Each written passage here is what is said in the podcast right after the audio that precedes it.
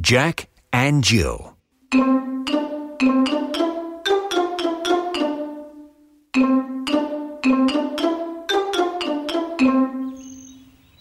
Jack and Jill went up a hill to fetch a pail of water.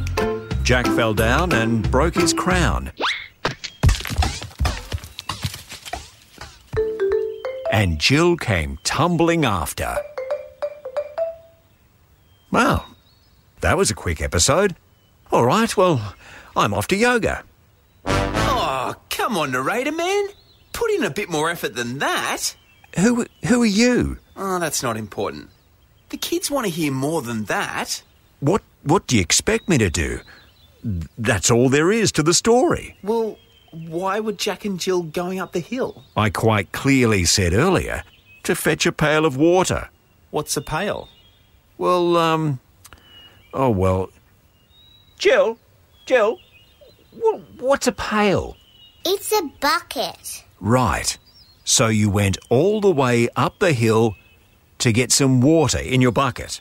Yep, Why didn't you just turn on a tap? we did. And And it didn't work. The pump is broken. the pump? What's that for? Well, we have a big tank full of water at the top of the hill, and the pump pushes the water through the pipe to our house. Okay. And why did you need water? I was thirsty. Well, why didn't you get a bucket and walk up the hill to the tank to get some water? We did. Oh, yeah. Well, that makes sense. Anyway, I'm off to yoga. Hang on. Jack fell down and broke his crown. How did that happen? Jack, Jack, how did you fall down? I slipped. You slipped. Yes. On what? Water from the bucket. Water from the bucket? Yes. There is a hole in my bucket. Well, you better mend it, dear Jackery, dear Jackery. With what? Do you know, Raider Man? With straw, dear Jackery, dear Jackery. Straw? Why would I use straw? Yeah, well, I don't know actually, but maybe just use some duct tape. Good idea. So, back to the story. You slipped, fell down, and broke your crown. What were you doing wearing a crown? Were you playing kings and queens? No. Crown is another name for the top of your head. Right, so you hurt the top of your head. Yep. Well, that explains that. And Jill tumbled down after you. Right, business done. Story finished. Right, I'm off to yoga then. Whoa! Hold your ponies there, narrator man. There's another verse, you know. Who's this guy? I have no idea. He's right though.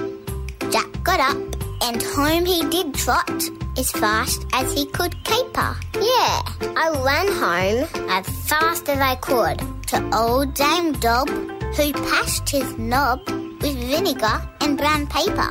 Mrs. Dob put some brown paper soaked in vinegar on my head to make it feel better and stop it from swelling.